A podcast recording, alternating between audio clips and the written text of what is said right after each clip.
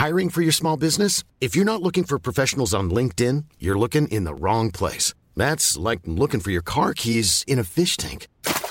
LinkedIn helps you hire professionals you can't find anywhere else, even those who aren't actively searching for a new job but might be open to the perfect role. In a given month, over 70% of LinkedIn users don't even visit other leading job sites. So start looking in the right place. With LinkedIn, you can hire professionals like a professional. Post your free job on linkedin.com slash people today. I don't know what we're going to talk about, do you? We'll soon find out. But every now and again I might fart, so I will pause. Oh, she's and off. then- She's off. With the pandemic, you used to uh, cough to cover up the noise of a fart. Now you have Now to you fart, fart. to cover up the noise of a cough. So you're in heaven. That is, that's brilliant. Hello and welcome to Now Where Were We? Bob Cryer here. Today we've swapped the pints and peanuts for a cup of coffee and a slice of cake because we're not heading to the pub. Instead, we're popping into the home of one of the country's most celebrated and beloved actresses, the wonderful Miriam Margolyes. We decided the best place to start was right at the very beginning. Did you make your parents laugh growing up? Yes, I think I did probably. Were they humorous people? Were they funny, Mummy funny was. people? Yeah. Mummy was. Daddy, Daddy wasn't. I remember I said to him, Daddy, you know, because when Mummy died, he was very much alone. And I said, Daddy, well, you know, where are your friends? And he said, Friends. Friends are people who drag you down. oh, boy. Oh, that's That- sad. That is, that was, Oh, dear. I've Yeah. never forgotten that. Wow. Oh, dear. Friends are people who drag you down. Oh, dear. Discuss. What, Well, I mean, listeners, friends are people who send in your lift me up. My What do you Yeah, enemy- yeah, yeah, yeah. What do your enemies do while your friends are dragging you down? But that was such a dark, Applaud. Yes. dark way what of looking at the that? world. There Yeah. must be a reason. Well, no, he, but he he was of a dual frame of mind. Right. You know, he was Yeah. a, he was a Presbyterian Jew. what a combination. Yes. And he grew well, up he, in. Well, he grew up in Glasgow, so he you know born in Scotland, and that kind of slightly doer mentality was what he was familiar with. Yeah. So he wa- he he had a very sour view of the world. You have something in common. I mean, lots of things in common. I mean, Dad, technically, you weren't an only child, but you did grow up as an only child because your Yeah. brother was that much older. And My was in the- brother was the nine Merchant years Navy. older than me. Is he dead now? Well, yes, away in the Merchant Navy. This is Leeds, but he was away in the Merchant Navy. Came back to Leeds and disappeared down here to London to be a civil servant. I hardly knew my own brother. And my dad died when I was five.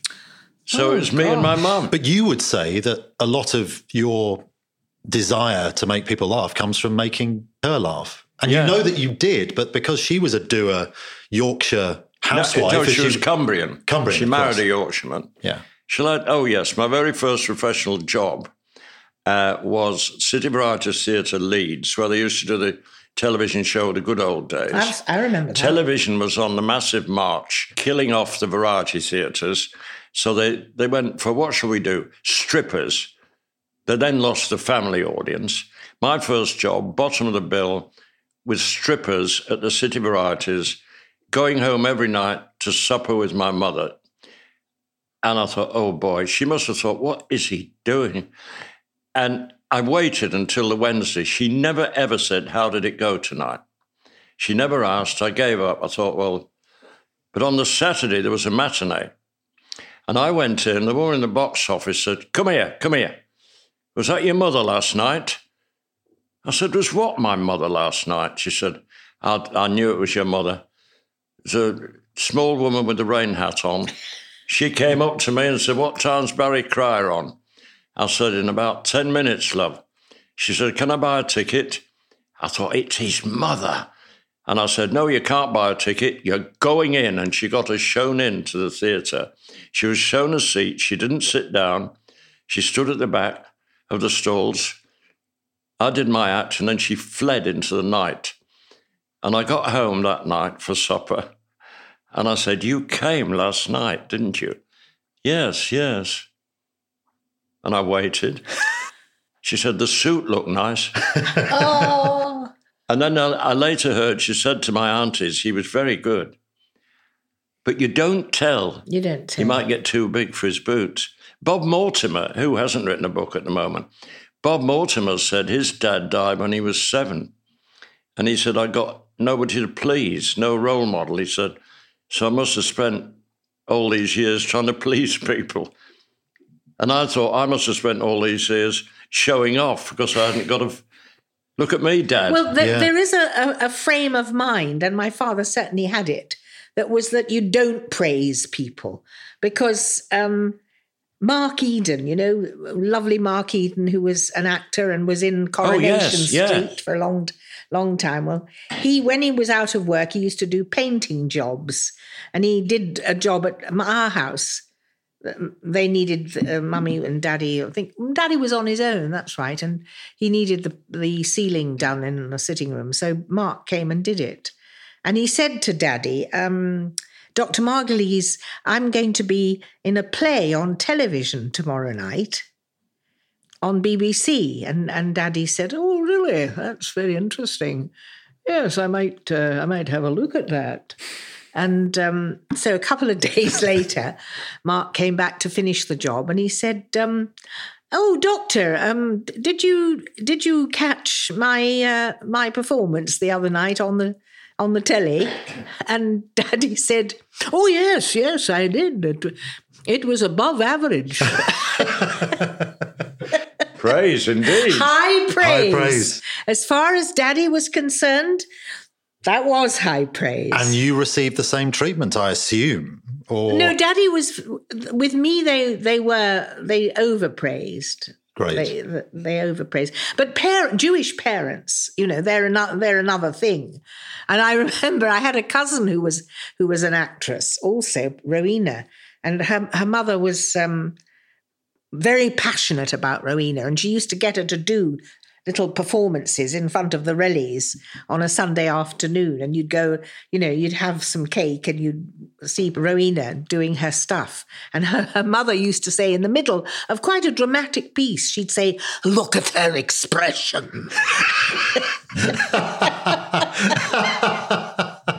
Marvelous. thereby slightly killing the moment for her. Here he goes again. And just remembering a thing, a line you could say to people in the business if you saw them do a play or something and you didn't like what you saw them doing, and then you're with them and you think, oh, the subject's going to come up. And the great ambiguous line is, you're better than that. You're praising them, but by Im- implication, knocking Yeah, what they've yeah. just done. I think it's a quite brilliant line there. Oh, it is. Well, I mentioned a couple than in my book of what people when you're when you go round after what you're supposed to say. Yeah. Yes. And one of the one of the ones that I that I quote is, "Look at you! Yes. What about you?" Yes, that's right. That Well, mum, mum's is always the costumes were nice. That's always her standby. Yeah. Yes. Do you know a director called Randall Arney? And he was part of Steppenwolf. Ah, good. So well, he they're was good. Yes, when uh, Malkovich and Sinise started Yeah. um, there, he worked with them. There's some sort of uh, synchronicity here. I played Elvis in a Steve Martin play Oh, at the. West Yorkshire Playhouse. Picasso Um, at Picasso- the Lapin Agile. Indeed. And it was Steve Martin imagining a conversation between Picasso and Einstein at the Lapin Agile in 1904. And it's a lovely Brilliant. conceit because you get these two great minds who are about to, in his words, shape the 20th century. Randall Arney came over to direct, and it was the European premiere, and Steve Martin was very excited about it. And apparently he was going to come over, but then Yeah. he started to get word of the um, the critics' reviews from London. And and Randy was talking about his experience of of going through bad crits and everything. He said, "Well, it's nothing compared to one of the first shows I directed at Steppenwolf when um, it hadn't gone well in the dress rehearsal, and I knew we were in for a kicking." He said, "I knew it was really bad when I was pacing up and down the back of the stalls, and the show finished, and one of the one of the punters came out, looked in the reception, and just went, and it's raining." I worked with Steve Martin in the the Little Shop of Horrors, a yeah, film. yeah. Oh, yeah. Uh, He and played was- the dentist. he played the dentist. I played the dentist receptionist. who was always being knocked down. And I had to just be in the right moment and his fist would go oh, out. Oh, I remember. Oh, God. It was horrible. I got such a headache from it. And no praise whatsoever for being in the right place, being knocked down every three minutes, you know, as we were doing it. But what was for me memorable about that film was that when I went for the interview, there was this really nice man who was interviewing me, and I looked at him and I thought, You're Miss Piggy. It was Frank Oz. Yeah. You're Miss Piggy. I'm being interviewed by Miss Miss Piggy. Piggy. Oh, yes. Wasn't that amazing? Did you have fun with Steve though? No, I didn't like him at No. all. I thought he was Oh, horrid. that's sad. No, he's he's brilliant. Yeah. But I was just a prop as far as he was concerned. He wasn't interested in me as a human being at all. Ah. He just knocked me over like that. I don't know what this has got to do with anything, but it's to do with our That's the nature of the podcast. Hermione Gingold, that wonderful name, the Yeah. actress, she said she came out of a stage door one night and there was a little crowd of autograph hunters and everything. And there was quite a small girl with her mother. And she said, I saw this little girl pointing at me and saying to her mother, What's that lady for? she said, I never forgot that. What am I for? Good question. Isn't that lovely? You know, you were talking about uh, hearing people in the audience with- in the middle of, Yeah. uh, of speaking. That's that's Gielgud's great piece of advice to young actors: never pause when you're on stage. I paused once and I heard someone in the front row say, "Oh, you beast! You've come all over my umbrella."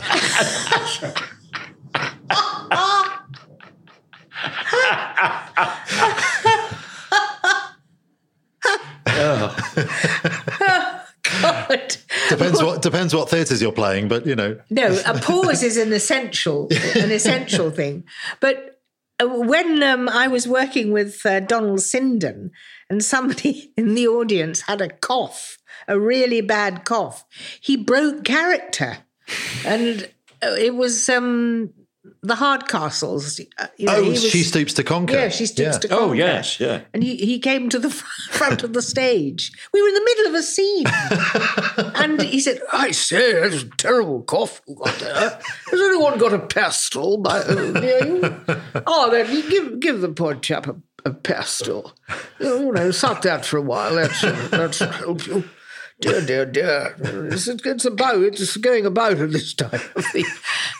And I was waiting to resume You got as, to get back as- into the as Mrs. Hardcastle, and it's very difficult to know what to do. Do you do you become Miriam Margolyes for a, for a few moments, Join him there, yes. or, Oh. or do you just um, stay as Mrs. Hardcastle? And I don't know what I did actually. I just kind of froze, and then And then Donald and- joined you again, and, and then you he carried joined on the me, and we carried on. Wilfrid Hyde White, was it, was on tour with a play, a farce or something, and he wasn't happy with it at all. He couldn't wait for the tour to finish. He made it known he wasn't enjoying it. In the middle of a performance one night, he walked to the front and said, Is there a doctor in the house? And the man shouted, Yes, yes, yes, I'm a doctor. He said, Doctor, isn't this a lousy play?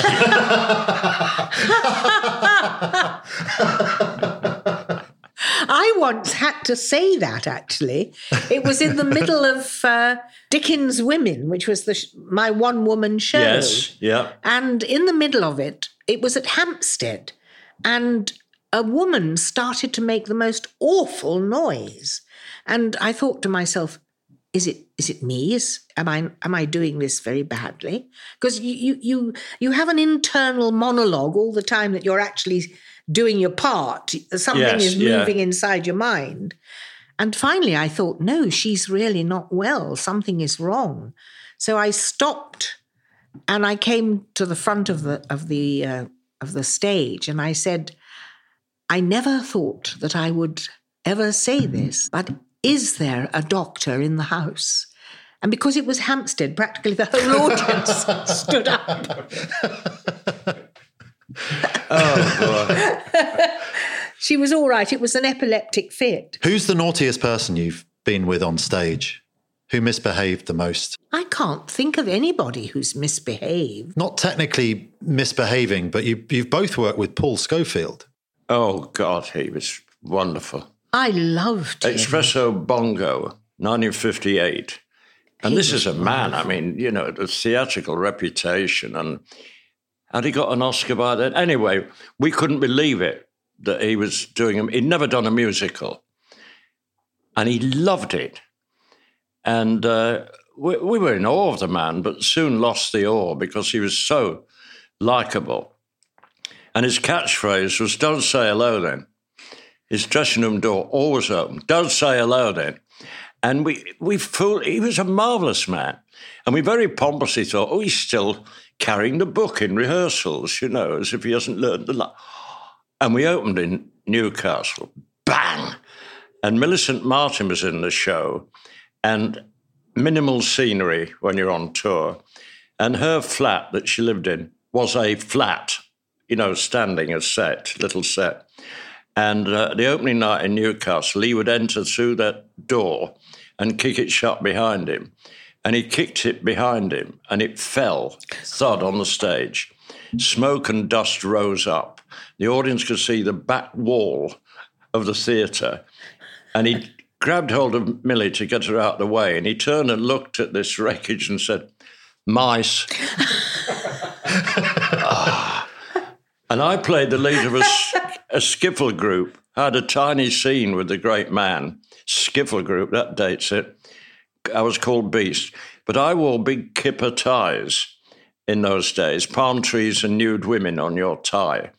And after a while, I would beg, borrow, steal, or buy another tie. People were helping me with this.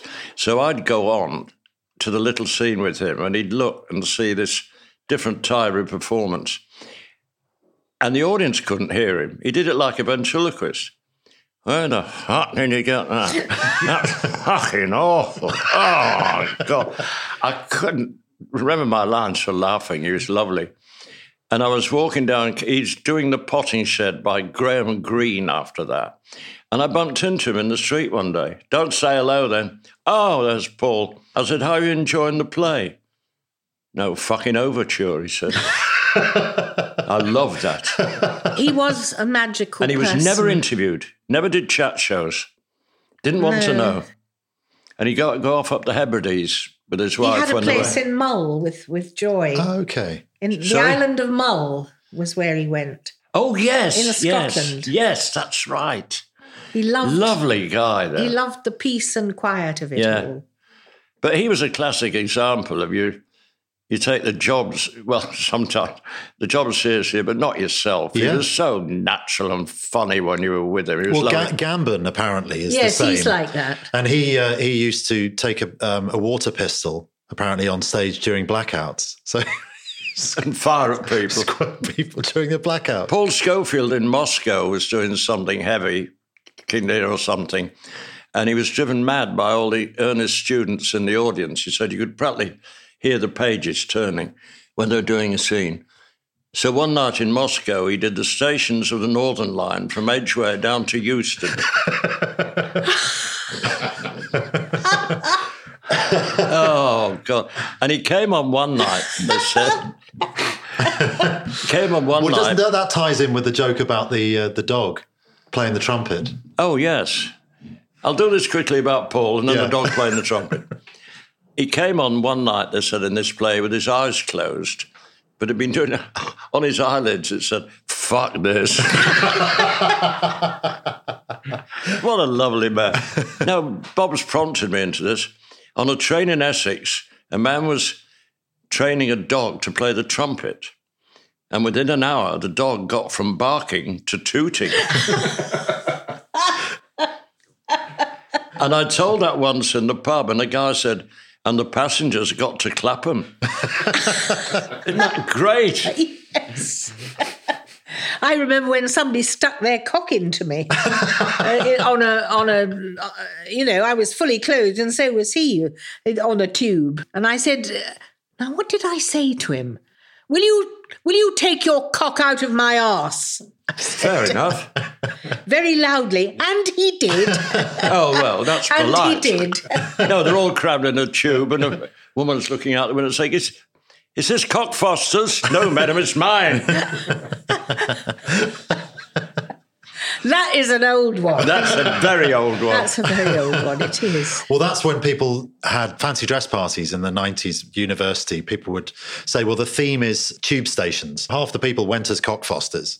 But my favourite was the guy that went in a whole load of beer mats he got stitched together. And we're going, who are you? And he went, Maid of Ale. Eric Morecambe was asked about this. What would make an audience laugh? He said, just say cockfosters. He Well, uh, Ken Dodd was a great believer in words. oh. You worked with Ken Dodd? Yes. Yes. I absolutely loved him. He was a He was a one-off, wasn't Yes, he was extraordinary. But he did he did frighten me because he would put you in front of the camera to read the auto cue and you didn't know what the punchline was. and it's really hard to tell a joke if you don't know what the Yeah. punchline is. And you don't know when it's coming. And you just go like with your eyes wheeling from side to side. So the And timing is in the hands of whoever's operating the autocue. Yes. You know, Ken, oh. I was he sat there going, just give it a few spaces? He used to laugh at that. He found that really funny. But for him, performing was just the natural thing. He One didn't- night there was a special I worked on, and he went on to do a warm up with the audience. Imagine him doing a warm up. and it was going on and on, the warm up. And the directors said, keep going, keep going. And they filmed his whole warm up. And they paid off the cast and said, well, we'll be doing this show again, and you will get the job again. They didn't have to do the show that night. And they showed his warm up as a, Oh, it must have been Ken Dodd wonderful. special on te- The man was a one off. It's Yeah. just amazing. And then he had his tax trial, and then he'd make jokes about it. And George Carman QC got Roy Hudd and Eric Sykes as character witnesses. and I met Lord Leveson, Brian Leveson, who was prosecuting. And he said, early on, we realised we're on a loser here. Ken Dodd was very apprehensive to start with, but then relaxed. He said, I could see the jury at one point trying not to laugh. He said, I swear I saw the judge try not to laugh. I thought, we're finished here. And Doddy got away with it and put it in his act, talked about his tax trial. So Terry and my darling and I were invited to a lunch with Eric Sykes. Eric Sykes and Roy Hudd had been character witnesses in the tax trial. Eric was congenitally deaf, still had problems, and was getting the opposite of tunnel vision. Your face was a bit wobbly in the middle, but he was doing a play, doing a little scene in a play, but he had to have a minder. On you go, Eric. Doddy turns up at this lunch. He's come all the way down from the north. You think, is he paying a bargain here for Eric Sykes? He remembers what Eric did for him. So Doddy stands up to speak and he pointed at Eric and said, This man's deaf and blind and he's doing a play. And Eric said, We're a lovely couple. I don't know when to go on and you don't know when to come up. oh, dear. Shut up, Cryer. We touched on, um, if I can put it that way, John Gielgud earlier. Did you know John Gielgud's No. dr- dresser in LA? Oh, Eric. And it was through Eric you met Vincent Price. Yes. And dinner parties with Vincent Yes. Price, which is another thing you have in common with Dad, because Dad made a movie with Vincent Price, and you got to know him quite well. He came so, to dinner at so I'm keen on, to hear a shared experience of Vincent Price. Miriam Well, first. my my experience is, is very small. It was just around the dinner table, literally, and he was just madly in love with his wife, Coral Browne, Coral Browne. and um, his second wife, I think. Yes. And he was yeah. always, I thought, gay, but somehow those things didn't matter. No. It was just about love, and that's what there was. And clearly, they loved each other. We did. Uh, I'd done television shows with him. He did a lot of guesting on chat shows and things. And Ray Cameron, Mike McIntyre's father, and I wrote this bloodbath at the House of Death for Kenny Everett. And we got Vincent Price, who flew over to do it. And we're filming outside Potter's Bar. He's sitting on a tree stump smoking his Marlboro. And Graham Stark had worked with Kirk Douglas and, ev- and. Peter Sellers, and yeah, Yes. And uh, Graham said, I haven't met Vincent, Baz. Could you introduce me? I said, certainly. So I introduced the two of them, walked away, and they were chatting. long before email and everything, I got a beautifully written little note from Vincent Price. Thank you for introducing me to uh, Graham. Most entertaining company. He appeared to mention everybody with the possible exception of two popes. Wonderful. Lovely guy. He was a good actor, actually. Oh, yeah. Somebody and- said, was he getting bored? Was he worried about being typecast in these camp horror films? Loving every minute, he said. He told me, he said, No, I'm enjoying this. What's the problem? Cushing and uh, Vincent Price used to make each other laugh, didn't oh, they? no, they said they did a scene. The cameraman told me they were out on location, and I've forgotten the plot. But Peter Cushing opens this door and is confronted by Vincent. Dun, dun, dun, you know, the, from the past. And this cameraman said, Vincent walks, we're filming him from the back. Peter opens the door, and Peter Cushing looks and went, It's you. And Vincent turned to the camera and said, Ain't it the truth? and he said, We all start laughing and we do the scene again. But he said, Nobody complained. He was great. I don't think that people now have that that quality that that those guys did. That, no, I That was, same sense of impishness and yes. I was invited years ago. The young ones had erupted onto the screen, which was brilliant in its own way. And they invited me, and I sat in on a rehearsal. I'd, I'd met Ade Edmondson and Rick, you know. And when they stopped rehearsing, they were painfully serious. And when we stopped with Russ Abbott or somebody, we were all pissing about and laughing and relaxing. And I thought, oh, I, I respect you. You're so earnest and serious. Relax and have a laugh when you're not Yeah. working. Judi Dench, uh, oh, she's a great giggler. She's Yeah. great. She can do an intense dramatic scene, and, And then as soon as the camera's off, she's telling a dirty joke or something. And oh, no, she's great. fabulous. She's fabulous, and and Maggie Smith too, and Eileen. oh, yeah. Do you know Eileen? Eileen Atkins? Atkins, I oh. just adore her. She's She's she's my who hasn't got a book out at the moment. Eileen's got one out. It's a wonderful book. Her, What's the name of her book's book? Better, better than mine. I hate to say it. It it is honestly. It's called Will She Do? oh, Will she lovely. do? So will she do? And this much is true. Yeah. There's a nice symmetry to that. yeah. and, what's she for?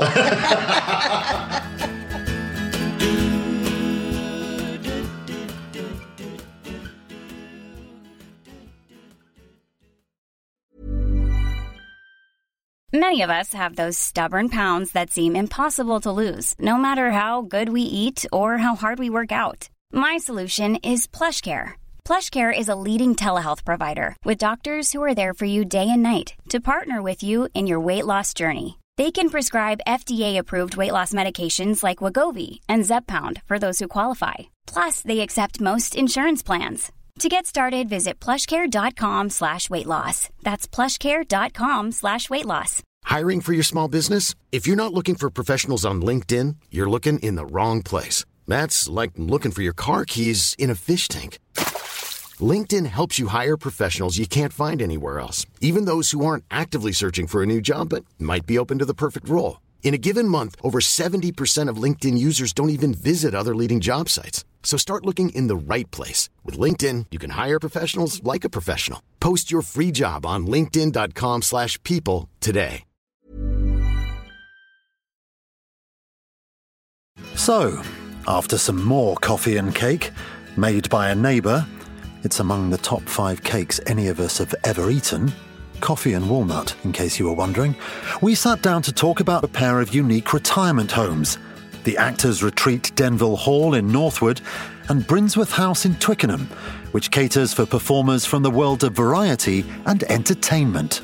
You know, Brinsworth Brinsworth- House in Twickenham. Oh yes. Well, that's uh, us. That's musical and variety Yes. and everything. So, do you feel that I'm a cut above you, Barry? Then.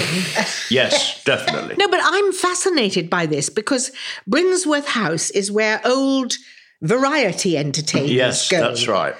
And, And Denville is posh. Hall is posh. Yeah. It's where Actors. and- actors and Cravats. actresses Miriam, you use the word actress then. always. You don't want to be called an actor, do you? No, I think it's patronising to call women actors. I do too. They should have their like own it. title. But then there's so many things that have changed with uh, what things are called. But there's always been that division between variety. Oh, yes. And, and yes. I remember how thrilled I was when John Inman asked me to go and, and be his guest at the Water Rats do, because he was King Rat one year. I'm sure you've done that lots of Yeah. times. And I'd never been in that surroundings. And I, I was sat next to Betty Boothroyd oh, yes. who was a tiller girl and Speaker of the House of Yes. Commons. What Not a at life the same is. time. Different, different types, Oh, you know. Duke of Edinburgh. Under Edinburgh. those robes, who knew? Duke of Edinburgh came to a water rat station, Gray's Inn Road, the pub, and uh, we were ding donging and jokes all over the place. And then he stood up to speak and he said, It's like being in a room full of comedy incest. what was he like? oh, he's f- he was funny. But then again, he was always doing, oh, he didn't say that, did he? You know, it, it was a joke in its context. But when these debates go on, I'll say if it's wrong now, it was wrong then. We did a radio show called Hello Cheeky, Tim Brooke Taylor, John Junkin, and I. And I was the funny black man who used to ring up. I winced when I heard it on Radio 4 Extra. I thought, oh, did I do that? Yeah. Yes, you did. Own up. And with another slice of cake on the go, the conversation moved on to Miriam's experience of the Footlights, where she performed alongside one of Dad's old writing partners, Graham Chapman of Monty Python fame. You were in Footlights shows, but but as a woman, you weren't allowed to be part of the club. No, you just weren't. You weren't able to join the footlights. That was and Graham was part of the Footlights at the time. Oh I- yes, yeah. he was. He was a big star Yeah. of the footlights. And you weren't necessarily accepted by that group, and you said they were quite cold to you. oh, they're vile. Yeah. I will never be bullied. I decided that when I was young. I will never be bullied. And I wasn't bullied by the footlights, although they wanted to bully me. Yeah. Not just cold. Well, that they're horrible. upsets me because I, he he was and became a friend, Graham. But it does upset me when I get the context of things like that. And it was male dominated Python. Any female parts were played by them in drag, weren't they? Absolutely. Apart from Carol Cleveland, Yes. who was patronised and did the odd and bit. Jo Kendall, who was Yes, patronised. yeah. We didn't have a voice then. Women just didn't. It was just at the beginning when when Germaine came from Australia, Germaine Greer. Germaine Greer. Six foot tall and feisty and sharp and And another and Footlights performer, yes. I don't think was she able to join then. I think Emma Thompson was the first person that actually joined. Wow. I should say in your book, This Much Is True, which obviously is uh, a very good reason to speak to you today as well. Here, here. Tim Brooke Taylor apparently did apologise later in life. Is that right? yes. What a nice man. Yeah. And I do mourn his death genuinely. Because when he got the OBE, a little bit after I did, um, he and, and Graham and Bill Oddie, whom I don't like, they got the OBE, and I was magnanimous enough to write to Tim, who I had always actually liked, congratulating him. And he wrote back a very nice email. And then I, I wrote and said, well, you know, since we're in communication, let me let me tell you this, that I'm still smarting from the hurt of 60 years ago, whatever it was. And I told him what I felt about it and how horrible they'd been. And he wrote back an immediate and genuine apology. He, he said he hadn't realized, and I think he probably hadn't. Where does that burning desire to right the, the injustices come from? Have you psychoanalyzed the sort of. Did did you see bullying when you were growing up? I don't think it's anything from my personal experience because my my life as a as a child was very very happy. I had gorgeous parents who loved me. But I think I was conscious living in Oxford that I didn't fit in. I always hmm. knew that daddy was Jewish and spoke with a Scottish accent and people in Oxford didn't they spoke with an Oxford accent, like I now speak in some something like that. And I've always felt, as my parents felt, that they were looked down on and Yeah. they were disadvantaged. It's a class thing, really. If you come from from the lower middle class It's it's just horrible, and you you feel that you don't belong in the world. And um, Did they have personal convictions about it? How did they deal with They their never mentioned it. My parents never mentioned it. But mummy was always very keen that I should keep away from common people. She wanted she wanted to sort of have a distinction between those people and us. She wanted to hang on to whatever Yeah. yeah. class privilege she she could and and so she did and so i was always conscious that there were people who had it easier You mentioned bullying uh, school. We had the Marshall Bellow. What about that for a name? He used to whip us with wet towels when we were swimming and crush you. He was a big guy, crush you on the tram when you're going to sports fields. And I must have subconsciously adopted the role I'll make the bully laugh. I'll fend him off. I'll make the bully laugh. Years go by. I think it was through the Variety Club. I get warm greetings from Lord Bellow. And I thought, if I ever meet you, I'll be quite polite, but I'll be looking at you thinking, do you bully your employees? Leopards don't change their spots, do they? I remember you. it's something we don't ever forgive Well, you have to think there's an insecurity under that. If you're a bully, you must be you insecure underneath. yeah yeah I've got to get command of a situation, otherwise I'm out of it, you know. well i got command by making people laugh Yeah. that's and so did you I hope, yes. Not a bad way of making a living. it's great Uh, it- it's, And as we were discussing earlier, what, what is a great revelation in the book is that you say you hate comedy. But I think what you mean is you hate deliberate comedy. You like when things are. Yes, I like I, I like reality comedy. I like life that's Yes, funny, yeah. funny things that happen in life. But when when it's a formula, like it can be in in American comedy, when they have a script writers and they do three jokes to a page, I don't like that. Yeah. i just don't believe in it. But you've been through that process living in LA. Yes. And, and Norman Lear, we talked about, he was sort of your uh, your sponsor, brought you over He was to. lovely. He was a really ni- nice guy. I liked him, uh, but he was very funny as well, without knowing that he was. Because when I when I came to America at, at his behest, he said. He said, "I want, I want you to, I want you to do a show in, in Hollywood or somewhere where I can show you to the community, and they'll, they'll understand what, you know, what kind of a person you are because you're English. It's kind of different. You don't, you know, you're, you're strange. You're new. We want to get, get the hang of you a bit."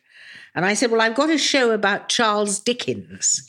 He said, Oh, Charles Dickens, huh? Okay, that's kind of heavy. I said, well, would you like us to show it to you, show you the show, and see what you think? So he came to a to a, a show. We did it for him, and at the end of it, he said, "Yeah, yeah, yeah. Well, uh, uh, you know, you're very good. You're very good. You know what would help a little in the interval? Why don't you bring a ladder on stage and you climb the ladder and tell Jewish jokes?" I think that would. You know, Where's that my would- pen? What a great idea. It's the trick Dickens missed, isn't it? Oh, it? yes. So we didn't do it in the end. We didn't. We, we did the show, but we, we left the ladder off. We bought the ladder. We kept the receipt, I hope. but all the stories that I tell are true yeah. about the things that have happened in my life. They're true, and I know nobody believes them, but they are Do people true. come up to you and say, I don't believe that story, or They put it on the internet when I did a story just the other day about having a vaginal examination for parking on a double yellow line. yeah. But they didn't believe it. I'm sorry, I've got coffee and walnut in my mouth. Um, well, as opposed to anything else. Um, The Queen allegedly said recollections may vary. We've all been there. I've certainly been there, saying something that I experienced years before and telling a story. And somebody else who was there at the time said, No, it wasn't like that. Yeah. But you meant it genuinely at the time, your memory of what happened at the time. But I've told stories. Now, here's a sodding one. I spoke to Marilyn Monroe on the phone. Now, anybody hearing that would say, I don't believe that. If I heard somebody say that, I'd say, I don't believe that. But it's true. everybody adored her. She had that quality that was vulnerable and sexy at the same time. Yeah. Just beautiful.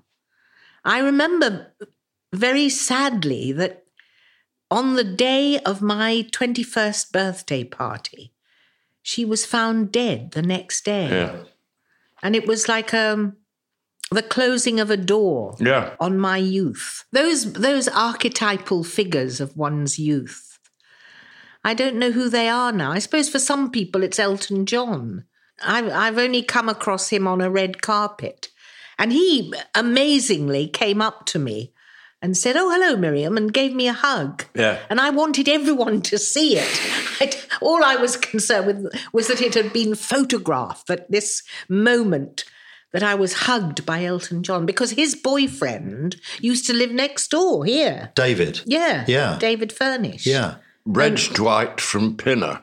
I live in Hatch End and I worked on the Kenny Everett show writing, and uh, Elton was on. We get all the amazing people. And he came over to me and said, How's Hatch End?